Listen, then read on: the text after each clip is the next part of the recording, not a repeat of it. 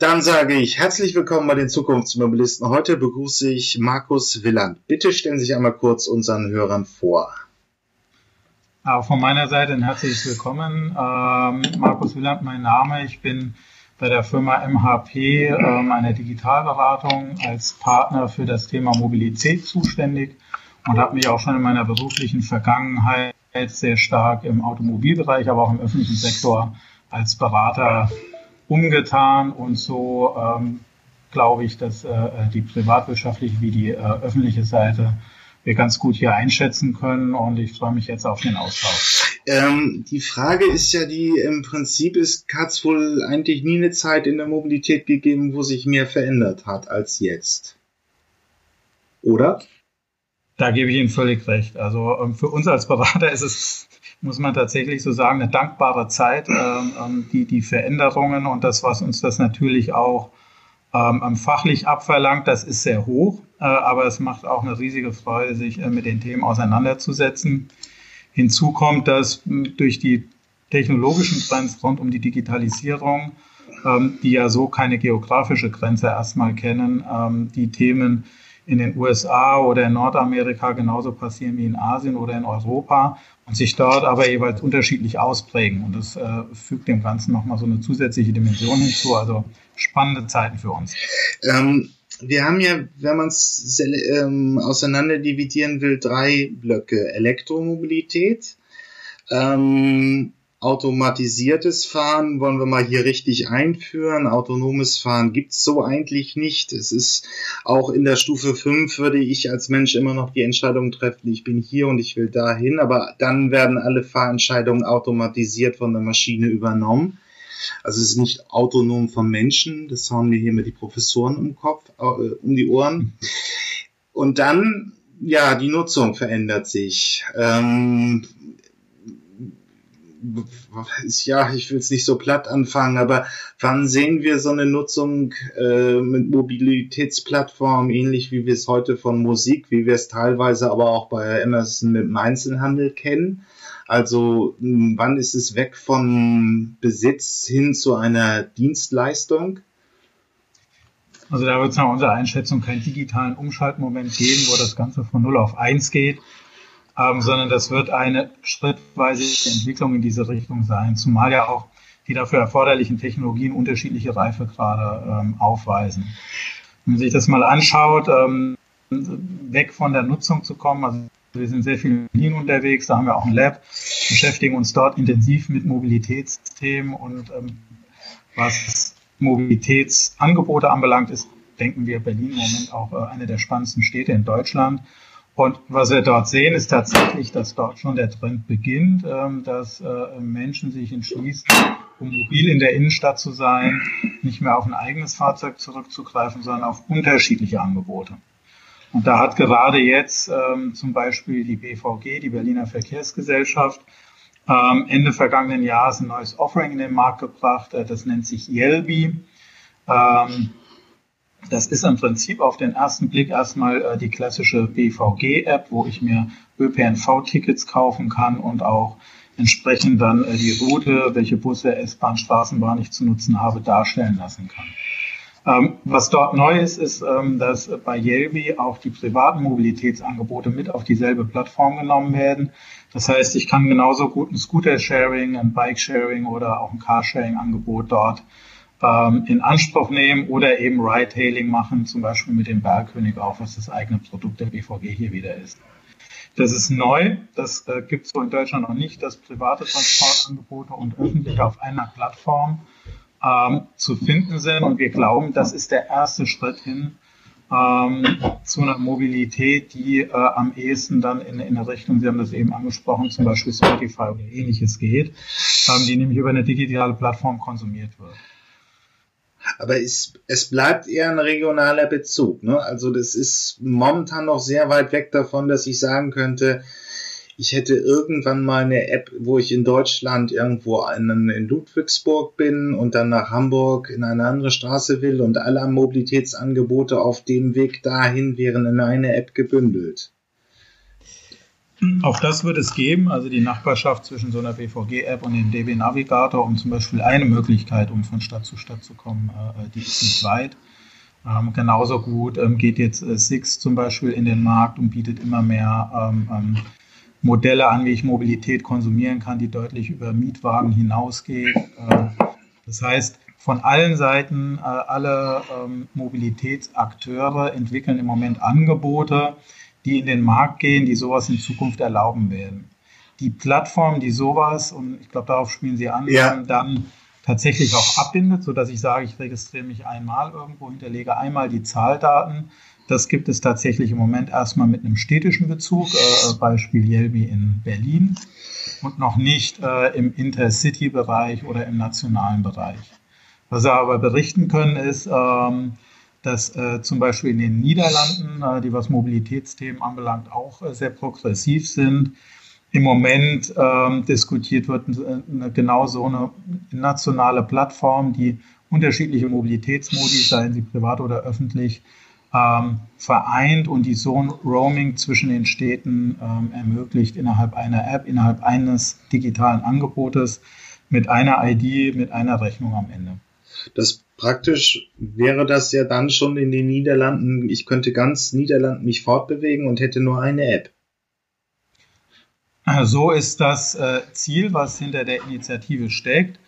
Ähm, wie immer ist das natürlich ein Multi-Stakeholder-Geschichte. Äh, das heißt, da müssen die ähm, öffentlich-regionalen Anbieter mit den öffentlich-nationalen Anbietern äh, zusammenarbeiten und die privaten Mobilitätsanbieter auch. Da ist viel Fingerspitzengefühl gefragt, da kommt es auch Verhandlungsgeschick an. Und da kommt es vor allem darauf an, dass die Plattform, die das am Ende organisiert, so neutral organisiert ist, ähm, dass jeder der Akteure sich ähm, ähm, da wiederfindet und auch im in einem ökonomischen Sinne fein damit ist, auf so eine Plattform draufzugehen. Und das ist nicht immer ganz einfach. Das kann ich mir vorstellen. Ähm, aber vorab vielleicht, also wir haben ja schon dann faktisch schon eine kleine Vision, wirklich eine App, die sagen wir mal die Niederlande mh, von der Mobilitätsbedürfnissen komplett umfasst. Welche Technologien bräuchten wir denn da jetzt, fehlen jetzt noch dahin auf so eine Vision von Zukunftsmobilität hin? Sie sprachen eben von unterschiedlichen Entwicklungsgraden, die wir haben. Was solche digitalen Plattformen anbelangt, ähm, glaube ich, ist es ähm, kaum noch eine technologische Frage, äh, die es zu lösen gilt. Die Bausteine, ähm, um so eine Plattform äh, aufzubauen, die gibt es alle.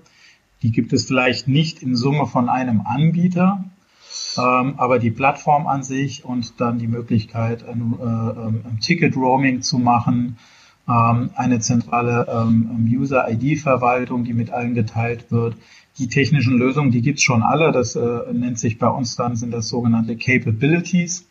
Und da gibt es pro Capability, also pro Funktion, die ich brauche für so eine Plattform, sogar diverse Anbieter, alleine in Europa. Im amerikanischen, asiatischen äh, Raum äh, wiederholt sich das Ganze nochmal. Das heißt, die Technologien ähm, dafür, für, für solche Formen von Plattformen und Apps ähm, sind vorhanden. Hier kommt es eher auf das Zusammenspiel zwischen öffentlicher und privater Hand an. Und hier kommt es darauf an, eben ähm, dann im Kontext der Verhandlung einer solchen Plattform, wer da wie äh, mitspielt und wer da welchen Benefit daraus zieht, ähm, das erforderliche äh, Verhandlungsgeschick zu haben. Ähm, Versprechen, was dahinter liegt, äh, den Markt für Mobilität, der ja weiterhin wächst, wenn man das in Personen- und Güterkilometern mal misst, ähm, sind da ja weiter deutliche Wachstumsraten für die nächsten Jahre zu sehen. Ähm, das Marktversprechen dahinter ist auf jeden Fall eine Tatsache, ähm, ähm, die die Bereitschaft, die grundsätzliche, da in Gespräche zu gehen, im Moment befördert. Ähm, was sind das für typische Konflikte? Also es wird wahrscheinlich um Marktanteile in der Zukunft gehen. Aber man muss ja jetzt private Interessen mit den Interessen des öffentlichen Hand austarieren und ähm, wie würde sich dann auch Prinzip ein Umweltschutzgedanke darin einbinden lassen? Also jetzt handelt jedes Unternehmen, und das gilt für die öffentlichen äh, übrigens auch so, nicht nur für die privatwirtschaftlichen, erstmal gewiss äh, gemäß der eigenen Ziele, was auch völlig legitim ist. Ja? Jedes wirtschaftliche Unternehmen ähm, ähm, muss im Endeffekt etwas mehr Geld verdienen, als es ausgibt. Ähm, sonst geht es irgendwann insolvent. Das ist nicht zielführend und nicht sinnvoll. Das heißt, die Interessen eines jeden Unternehmens müssen bewahrt werden und jedes Unternehmen, was sich an so einer Plattform beteiligt, muss darin auch eine Chance sehen. Das ist jetzt erstmal die reine marktwirtschaftliche äh, Lehre, die dahinter steht. Wir haben jetzt natürlich noch Themen, und Sie haben das eben angesprochen, die flankierend ähm, das Marktgeschehen beeinflussen. Und äh, das Thema Klimawandel, denken wir, äh, ist im Moment eines der vorrangigen. Und solche Plattformen haben zumindest mal äh, in der reinen Lehre das Potenzial, Verkehre in Zukunft effizienter zu organisieren. Und effizientere Organisation von Verkehren heißt auch Vermeidung gegebenenfalls von gewissen Wegen oder Optimierung von Wegen und somit auch geringere Schadstoffausstöße. Das heißt, es kann einzahlen in Nachhaltigkeit.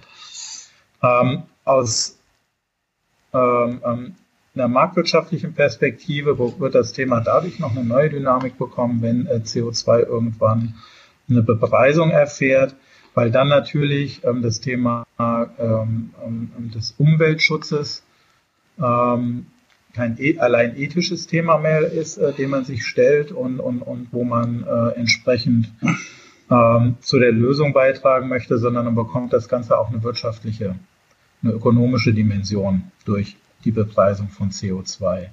Und das wird für Verschiebungen in der Wettbewerbslandschaft äh, sorgen, weil jeder Kilometer Mobilität, der heute gefahren wird, wenn der mit einem CO2-Preis versehen wird, ähm, auf einmal dann im Wettbewerb vielleicht ganz unterschiedlich abschneidet. Der eine Kilometer Mobilitätskilometer von Anbieter X wird vielleicht günstiger und der Mobilitätskilometer äh, vom Anbieter Y wird in Zukunft dann gegebenenfalls teurer.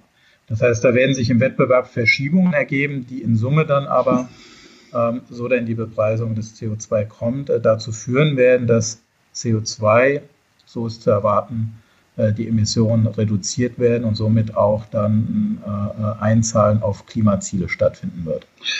Also praktisch, dass man den Anreizmechanismus wirklich äh, schon in der Verkehrsnutzung hat.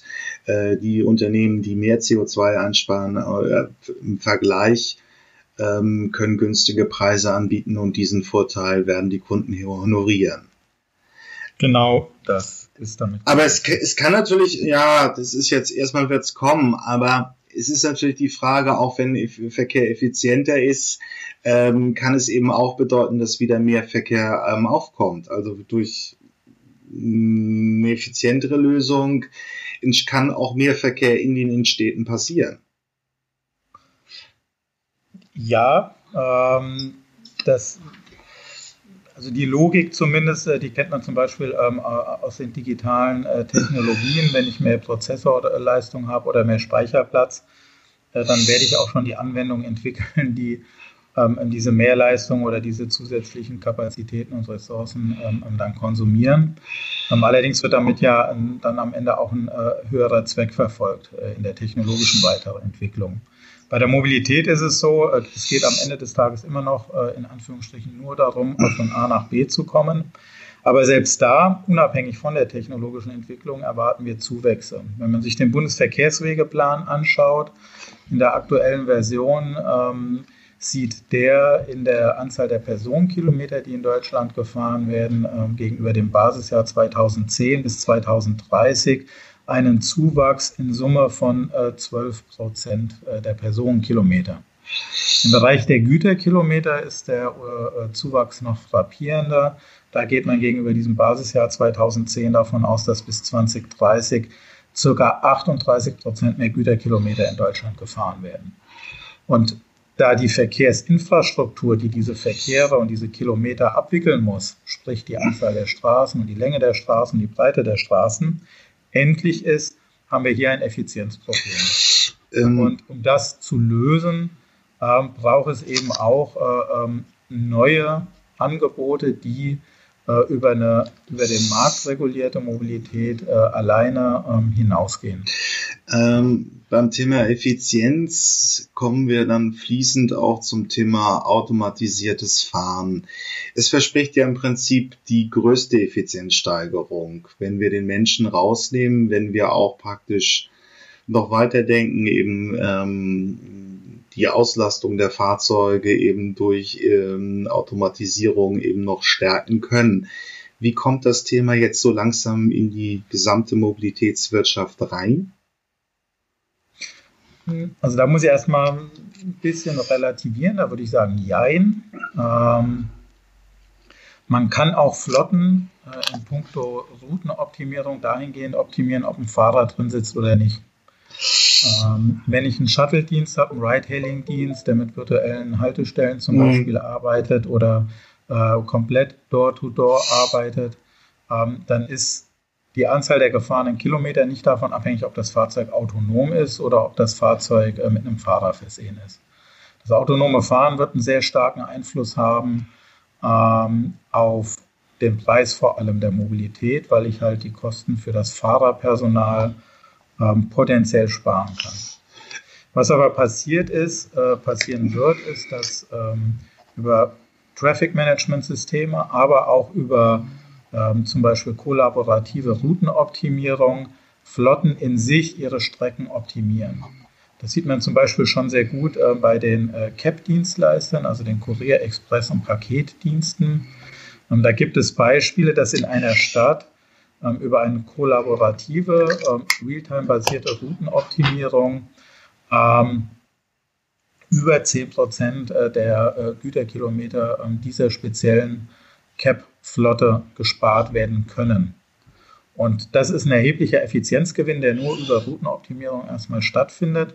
Und ob die Fahrzeuge jetzt autonom fahren oder nicht, ähm, das ist dann erstmal eine nachgelagerte Frage, sondern das passiert auch, wenn der Fahrer selbst drin sitzt. Ähm, Weil der bekommt Realtime die Routenänderung eingespielt und reagiert entsprechend darauf und fährt seine Route dann halt nicht so, wie er die gewohnt ist als Paketauslieferer, sondern so, wie das System ihm sagt, ähm, dass sie am effizientesten ist.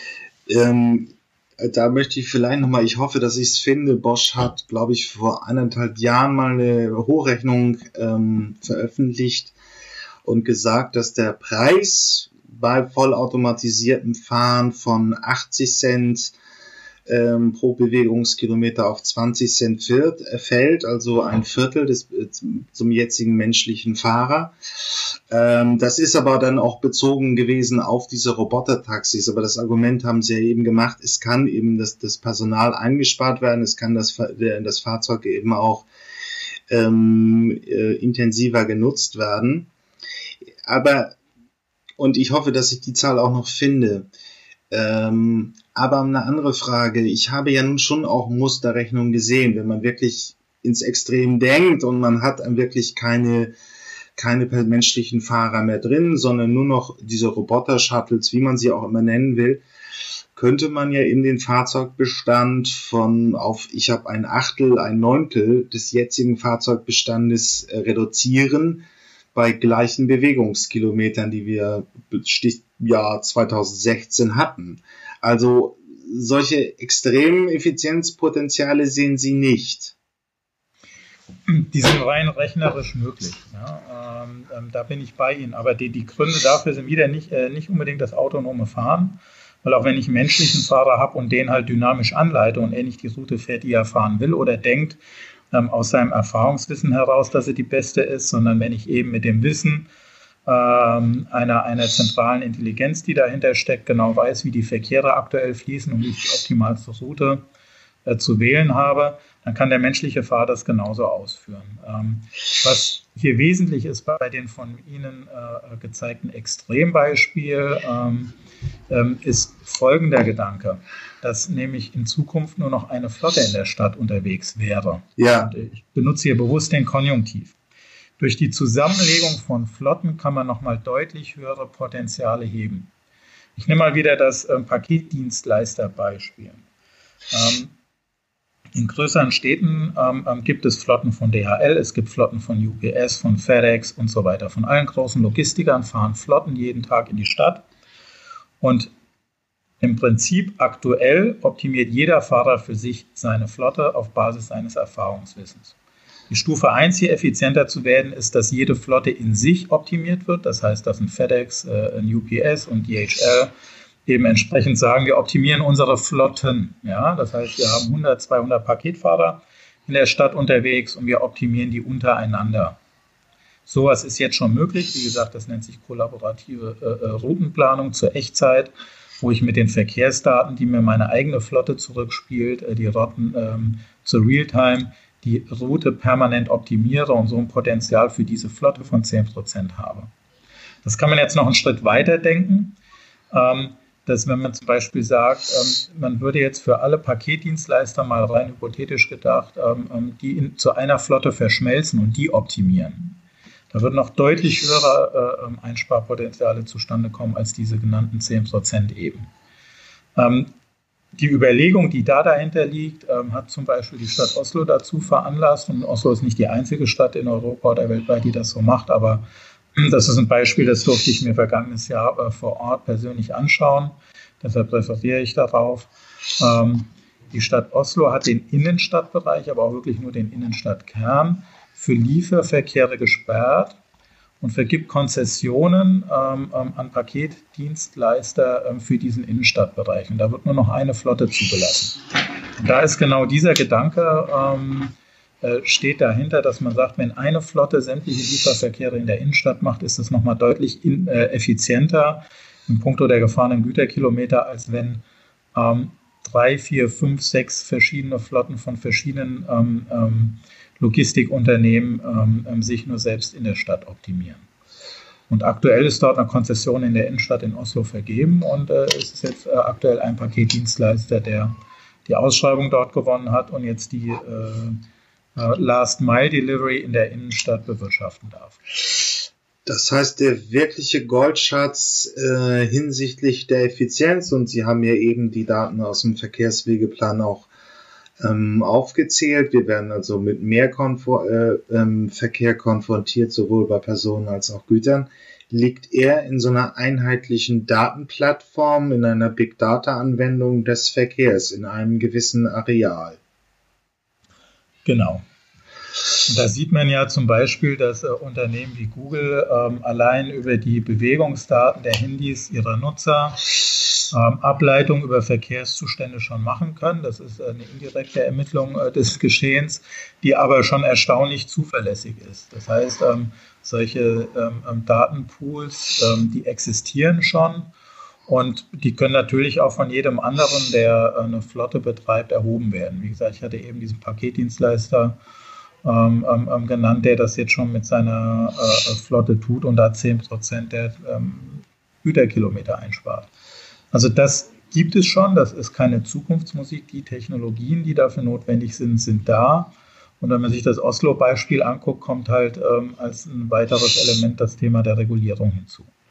Das heißt, wenn Städte sagen, hm, 38 Prozent mehr Tonnenkilometer oder Güterkilometer bei mir in der Stadt werden dazu führen, dass ich eine Überlast habe im Verkehr, ähm, dann beginne ich zu regulieren. Wenn sowas passiert, dann muss man erstens mal die richtige Fahrzeugflotte äh, haben, die mit solchen Traffic Management und, und Routenoptimierungssystemen ähm, kommunizieren kann. Und äh, da muss ich die zum Einsatz bringen. Und das muss im Zweifel nicht unbedingt Google sein. Da gibt es auch genug andere Anbieter, auch europäische, die sowas können. Ähm, aber dann, ähm, Daten sind relativ flexibel, ähm, Verkehrsinfrastruktur ist es nicht.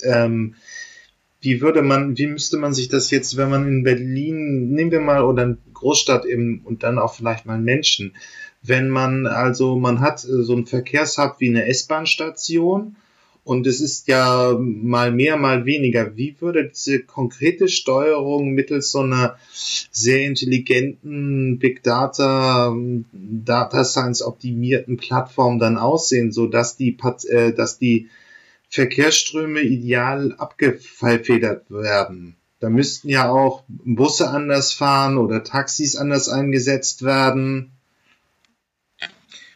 Vollkommen richtig. Das ist ein guter Punkt, den Sie äh, da ansprechen.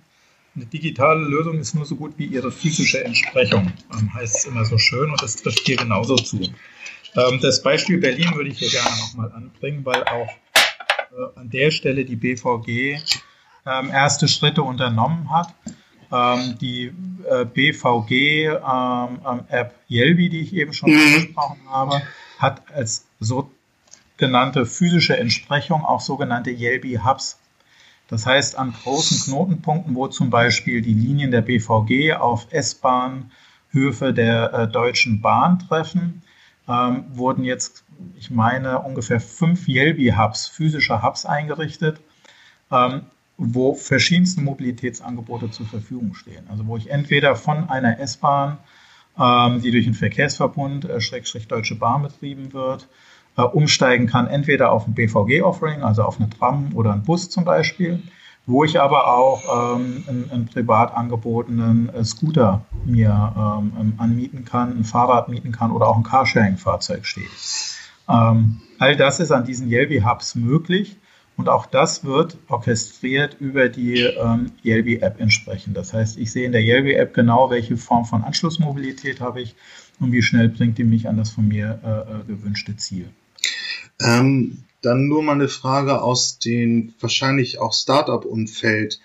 Ähm, haben wir jetzt eigentlich schon alle Fahrzeugkonzepte, die wir dafür brauchen? Ich habe äh, Anfang 2019 mal einen schönen Artikel, den ich hoffentlich auch wiederfinde vom Spiegel. Das ist jetzt so ein bisschen Status quo. Wir haben äh, sechs Fahrzeugtypen, also vom geliehenen Fahrrad über einen Roller, über ein Auto, über ein Sammeltaxi bis zum personendichten Taxi. Und da stellt sich die Frage, kommen da noch andere Fahrzeugkonzepte hinzu? Nein, also nur Varianten der bestehenden. Ähm, hier geht es ja im Prinzip ähm, ähm, darum, haben ja alle Gefäßgrößen zur Hand. Und es geht vom äh, Fahrrad mit einer Person äh, bis hin zu einer ähm, ähm S-Bahn, die mehrere hundert Personen ähm, zur gleichen Zeit befördern kann. Und was die Gefäßgrößen anbelangt, ähm, haben wir eigentlich alles, was wir brauchen, auch im Busbereich. Dann gibt es Gelenkbusse, es gibt normale Busse und dann gibt es eben solche Shuttle-Fahrzeuge, die mit 20, 15, 10, 8, 6 ähm, Personen äh, bestückt werden können. Das heißt, was die Gefäßgrößen anbelangt, äh, um so eine Optimierung herbeizuführen, äh, gibt es alles. Was die Antriebstechnologie anbelangt, sind die natürlich noch nicht alle auf technologisch einem Level. Das heißt, äh, in Bezug äh, gerade auf die elektrischen Antriebe, da wird sich in den nächsten Jahren noch einiges tun. Auch in puncto ähm, Digitalisierung dieser Fahrzeuge und Einbindung in die digitalen Infrastrukturen, da wird sich auch noch einiges tun. Aber auch hier sind die Technologien soweit alle verfügbar. Und abgesehen vom autonomen Fahren ähm, kann man davon ausgehen und äh, vielleicht dem Thema Wasserstoffantrieb, dass wir da technologisch schon alles zur Hand haben und das nur noch in den nächsten fünf bis zehn Jahren entwickelt und eben marktgerecht äh, äh, dann platziert werden muss. Ja, gut. Aber dann, dann haben wir ja so eine Version einer ähm, Datenplattform, in der sich eben die, wie Sie eben beschrieben haben, die jetzigen Fahrzeugkonzepte bündeln und möglichst intelligent gesteuert werden sollen. Wer verdient denn jetzt Geld mit der äh, Datenplattform? Das genau ist äh, eine der Kernfragen immer, ähm, ähm, die natürlich gestellt werden. Ähm, die Plattform selber ähm, sollte in der reinen Lehre nicht von einem Mobilitätsanbieter betrieben werden. In Berlin wird das noch gemacht, zum Beispiel von der BGVG. Wie gesagt, die ist aber eine Anstalt öffentlichen Rechtes und äh, handelt hier erstmal ohne Gewinnerzielungsabsicht. Das heißt, sie lässt jeden neutral auf diese Plattform ja. zu. Den Gedanken kann man auch weiterspinnen, dass man sagt, ähm, zum Beispiel, dass ähm, ähm, durch den Bund ähm, eine neutrale Plattform geschaffen wird, auf der jeder agieren kann, die für jeden frei zugänglich ist. Und dann sind, ist im Prinzip pro Transaktion an den Plattformbetreiber eine gewisse Royalty zu zahlen, um eben den Plattformbetrieb an sich zu finanzieren. Ja. Darüber hinaus verdient dann jeder Mobilitätsanbieter mit der Art von Mobilität, wie er sie sich überlegt und auch eben entsprechend im Markt anbietet und auf diese Plattform bringt, äh, weiterhin sein Geld. Was so eine Plattform natürlich ähm, ähm, als Wirkung hat, ist, dass sie den Markt deutlich transparenter, vergleichbarer macht und somit eher dem Wettbewerb förderlich ist am Ende des Tages. Und dann ist es eine Funktion von Preis und Komfort und Geschwindigkeit, ähm, die den Konsumenten von Mobilität eben dann äh, in dem einen Fall für eine Option A entscheiden lässt und im anderen Fall für eine Option B. Also kommt dem Staat jetzt so eine Art äh, Infrastrukturaufgabe hinzu, eine digitale Infrastruktur vorzuhalten, in der sich dann alle Akteure privat, halb, äh, halb privat und ähnliches bündeln können. Und dann entfaltet sich eben da ein Markt unter staatlicher ja, ja, Infrastrukturaufsicht praktisch. Das ist ein denkbares Szenario. Ähm, ich würde, äh, das wäre die reine Lehre, ähm, nämlich die einer neutralen Plattform. Ob die entstehen wird, äh, das können wir nicht sagen. Äh, ich kann da auch nicht sagen, wie wahrscheinlich das ist, dass die entsteht. Ähm, das muss man abwarten. Aber das wäre zumindest die reine Lehre, wo man sagt, um die Verkehrsräume in Zukunft effizienter zu nutzen, um Emissionen zu vermeiden und äh, Mobilität äh, ähm, äh, so weiter wachsen zu lassen, wie der Bedarf da zu sein scheint, äh, ist das erstmal auf dem Papier ein absolut probates Mittel. Inwiefern sich es durchsetzen wird und etabliert werden wird, das äh, bleibt abzuwarten. Berlin, denken wir, ist äh, äh, wirklich ein Leuchtturm und ein gutes Beispiel, wie sowas funktionieren kann. Selbst in der Trägerschaft äh, von, einer, von, von, von äh, einem Mobilitätsanbieter selbst im Markt. Wenn er sich so verhält wie eine BVG, ähm, ähm, dann ist das ähm, ähm, auch dort möglich. Das bleibt aber abzuwarten. Das gibt so viele Akteure, die da an dem Thema Mobilität Interessen haben das wird man abwarten müssen. Aber auch in der nationalen Plattform Mobilität zum Beispiel werden solche Themen ähm, diskutiert. Und es kommt darauf an, was für Kompromisse dort gefunden werden und wie die sich dann äh, manifestieren. Ähm, ja, dann bleibt jetzt eigentlich nur das Thema, wenn wir jetzt so 2020 gucken, gibt es viel Neues in den Städten. Aber wann werden eigentlich neue Verkehrskonzepte auch so das Land oder auch Mittelzentren oder kleinere Großstädte mit 500.000 Anwohnern erreichen? Oder wird es, gibt es da jetzt so ein Stadt-Land-Gefälle in der Mobilität? Das gibt es auf jeden Fall. Ähm, und das liegt darin darin begründet, dass die Anforderungen äh, grundsätzlich äh, unterschiedliche sind. In der Stadt äh, haben wir das Effizienzproblem, was wir eingangs geschildert haben. Das heißt, wir haben eine extrem hohe Verdichtung an Mobilitätsbedarf bei einem ähm, endlichen Verkehrsraum. Und das, die Aufgabe, die sich hier stellt, ist eine andere als auf dem Land, wo wir theoretisch unendlichen Verkehrsraum hätten. Ähm, aber die Dichte an Mobilitätsnachfrage gar nicht vorhanden ist, weil, wie gesagt, Siedlungen, äh, Ortschaften so weit voneinander entfernt sind, dass es nicht zu so einer Ballung an äh, Nachfrage kommt. Das heißt, die Vorzeichen auf dem Land äh, bezüglich äh, des äh, zu lösenden Problems, die kehren sich um. Äh, auf dem Land geht es eher darum, eine adäquate Teilhabe der Bevölkerung, der Arbeitnehmer, der Unternehmer äh, auf dem Land am Thema Mobilität ähm, zu gewährleisten und die auch eng in das Wirtschaftsgeschehen, was sich immer mehr in den Städten zentriert, ähm, aktuell eben auch einzubinden. Und da kann das Thema autonome Mobilität in Zukunft ähm, eine deutlich größere Rolle noch äh, spielen, theoretisch zumindest, ähm, als in der Stadt weil autonome Mobilität ähm, gerade jungen Menschen und auch älteren Menschen erstmal eine gesellschaftliche Teilhabe ermöglicht. Ähm, die ist aber auch ermöglicht, äh, autonome Mobilität, ähm, die äh, in dort aufkommenden längeren Wege, die auf dem Land gefahren werden müssen, effizienter zu nutzen. Das heißt, ich muss nicht, um von Ort A nach Ort B zu kommen, ähm, äh, indem ich selber fahre, auf Arbeitszeit verzichten, sondern ich kann auch in der Zeit effizienter arbeiten. Und so lässt sich die Zeit, die dort notwendig ist, äh, um von einem Ort zum anderen kommen, äh, zukünftig gegebenenfalls auch besser nutzen. Ob das passieren wird, im Moment, die wetten, ähm, dass autonome Fahrzeuge in gemischten Verkehren, in jeder Geografie, bei jedem Wetter und Außenzustand zuverlässig funktionieren werden. Die Wetten darauf sind unterschiedlich im Moment. Ähm, ich mag, vermag noch nicht zu sagen, wie die ausgehen werden. Aber, Aber ein Versprechen liegt darin, eine bezahlbare ähm, ähm, Mobilität mit einem deutlich höheren äh, Komfortlevel als heute auf dem Land anzubieten. Ähm, und das ist ein Riesenthema fürs autonome Fahren gerade. Ähm, das sind auch, ähm, ich hoffe noch, dass sich die, ich die Modellvorhaben jetzt finde. Es gibt ja die ersten autonomen Shuttles auch im Umland von Berlin wieder mal, aber dafür ist es auch unsere Hauptstadt. Ähm, das ist praktisch so eine Ergänzung zum ÖPNV ist. So kann man sich das halbwegs konkret vorstellen.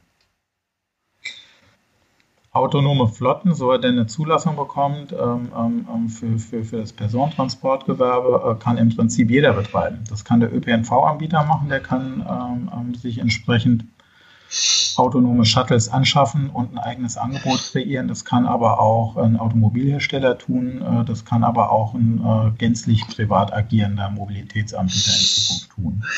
Das heißt, ähm, inwiefern das Angebot dann verzahnt ist mit dem ÖPNV-Angebot, hängt wieder davon ab, ähm, wie die Akteure auf beiden Seiten, auf der privatwirtschaftlichen, auf der öffentlichen, im betreffenden geografischen Raum eben zu, äh, gut zusammenarbeiten oder nicht. Aber betreiben kann solche Flotten. Ja, ich, meine ich mein eher die, die, die Logik, also praktisch, wenn man sich den, an, den Versuch in Bad Birnbach anguckt, dass man in der Stadt wirklich die Leute zusammensammelt mit dem automatisierten Shuttle sie dann zum Bahnhof bringt und dann fahren sie in die nächstgrößere Kreisstadt, wo sie arbeiten und dann fahren sie wieder zurück. Aber eben praktisch, dass so, ja, dieser leidige Weg irgendwie, ähm, man lebt auf dem Dorf außerhalb zehn Kilometer von der Bahn entfernt oder fünf Kilometer, dass das autonome Shuttles übernehmen können und dann diese, ähm, diesen, diesen Vorteil eben bringen können, eben man ist nicht mehr so sehr aufs Fahrrad, äh, aufs Auto angewiesen. Man kann äh, eben auch Alternativen zum Fahrrad oder zum, Mot äh, zum Scooter haben. Diese, das ist ja ein bisschen das Versprechen für, von autonomen Shuttles oder automatisierten Shuttles für die ländliche Bevölkerung oder die Bevölkerung in Pendelbereichen im Umland. Wenn man sich es jetzt wirklich konkret vorstellen sollte. Genau, also das ist ja ähm, eine Funktion, wie man sich äh, den Einsatz von autonomen Shuttles äh, zukünftig vorstellen kann. Das ist einerseits das Hochgranulieren oder Hochverdichten, äh, Einsammeln von Menschen, die dann äh, zu größeren Gefäßen zu bringen, also zum Beispiel zu einer S-Bahn äh, und der jeweiligen S-Bahn-Station, beispielsweise Böhmbach. Ähm, oder das dann eben an Zielort dann auch wieder runter zu granulieren und zu sagen, äh, die letzten fünf Meilen wickle ich halt auch mit so einem Shuttle dann ab für die Leute, die an so einem Hub ankommen. Das ist die eine Möglichkeit. Ähm, es gibt auch äh, äh Praxisbeispiele, zum Beispiel in Hamburg, in der Hafen City. Ähm, gibt es jetzt auch äh, eine erste, ich glaube, die ist ungefähr fünf Kilometer lang, muss man nochmal nachschauen, äh, äh, Route, wo autonome Shuttles operieren, die Linienverkehre abdecken. Also da geht es nicht äh, um die Verdichtung und Entdichtung wieder von, von, von Verkehren, sondern hier geht es darum, äh, den fließenden Verkehr entsprechend zu äh, unterstützen und zu ergänzen. Aber das heißt, da gibt es deutlich also unterschiedliche Nutzungsszenarien, in denen man äh, autonome Shuttleflotten einsetzen kann. Aber welche heraus, um zum Abschluss zu kommen, welche Herausforderungen sind noch zu bewältigen, damit wir solche Konzepte sehen, also eine Verdichtung des Umlandes oder eben Ersatz von Linienverkehren in diesem Technologiefeld? Also im Bereich des autonomen Fahrens ähm, wird natürlich erst eine Akzeptanz dieser Technologie eintreten, wenn sie quasi fehlerfrei äh, funktioniert. Ja, auch ja. wenn das ein bisschen unfair ist ähm, gegenüber dem menschlichen Verkehr, der ja deutlich fehleranfälliger ist, ähm, muss man davon ausgehen, dass es schon gewisse Hürden noch gibt, bevor das nicht nachweislich fehlerfrei funktioniert, dass das eine gesellschaftliche Akzeptanz finden wird. Das Zweite ist, dass die Technologie natürlich sich dahingehend entwickeln muss, dass ähm, freie gemischte Verkehre wirklich auch funktionieren.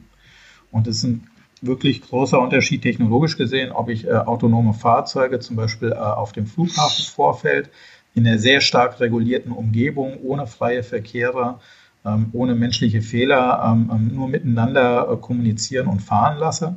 Das äh, äh, ist relativ gut möglich oder ob ich eben ähm, in, der Innenstadt von äh, Mumbai meinetwegen, ähm, wo wirklich nichts reguliert ist und äh, der Verkehr sehr, sehr chaotisch abläuft, ob ich so ein Fahrzeug da unfallfrei von A nach B bringe. Das sind äh, technologisch von den Voraussetzungen her riesige Unterschiede. Und ob man den letztgenannten Fall äh, wird realisieren können, da muss noch einiges ähm, ähm an Simulations-, an Rechenarbeit, aber auch an konzeptioneller Arbeit geleistet werden. Insofern bleibt das abzuwarten. Wir glauben aber auf jeden Fall, autonome Mobilität oder hochautomatisiertes Fahren, um da präzise zu bleiben, wird es in Zukunft geben. Erstmal in regulierten Umgebungen, in kontrollierten Umgebungen und dann wird sich das peu à peu aufweiten. Dann schauen wir mal. Ich werde es berichten. Herr Wieland, das letzte Wort haben hier immer die Experten. Was möchten Sie uns noch auf dem Weg in die Zukunftsmobilität mitgeben? Was wir denken, was wichtig ist, ähm, die ähm, Herausforderungen, und äh, da nehme ich jetzt mal ein bisschen die europäische und deutsche Brille ein, ähm, die wir hier als Akteure in der Mobilität in Europa und in Deutschland sehen, kommt ja durch starke Player aus Übersee. Ob man jetzt als Beispiel Uber nimmt oder Lyft aus, aus den Staaten oder aber wenn es ums autonome Fahren geht, Waymo zum Beispiel oder deren chinesische Pendants wie Didi oder Baidu, ähm, die ähnliche Anstrengungen unternehmen. Das sind große digitale Player, die äh, gute Angebote in den Markt bringen, die aber Venture Capital ähm, finanziert sind und somit deutlich größere Spielräume haben, auch erstmal Verluste machen zu dürfen, als das unsere tradierten äh, Industrien hier in Deutschland und Europa tun. Das heißt, da sehen wir einen Wettbewerb aufziehen äh, auf dem europäischen Markt. Und um dem begegnen zu können, um da eine gewisse Resilienz ähm, ähm, für unsere Industrien zu erreichen, die im Mobilitätsumfeld tätig sind, ähm, da wünschen wir uns einfach, dass äh, hier industrieübergreifend ein größerer Dialog in Zukunft ähm, etabliert wird, um eben zwischen den öffentlichen Angeboten, zwischen den privaten Mobilitätsanbietern, aber auch in Richtung Energiebranche besser ins Gespräch zu kommen, gemeinsame Angebote äh, mit den Kundenbasen, die jeder für sich mitbringt, ähm, zu schaffen, so eine Resilienz gegenüber den Herausforderungen, die da aus Übersee äh, äh, in unseren Markt eindringen, aufzubauen. Und da denken wir, da hat Europa, da hat auch Deutschland einiges zu bieten an Know-how, an Innovation und an Erfindergeist. Und da möchten wir ermutigen, ähm, die Vertreter der verschiedenen Akteure äh, aufeinander zuzugehen und gemeinsam ähm, spannende, ökologisch wie ökonomisch nachhaltige Lösungen in den Markt zu bringen. Ja, und ich möchte in der Podcast-Reihe einen kleinen Beitrag dazu leisten. Ja, vielen Dank. So,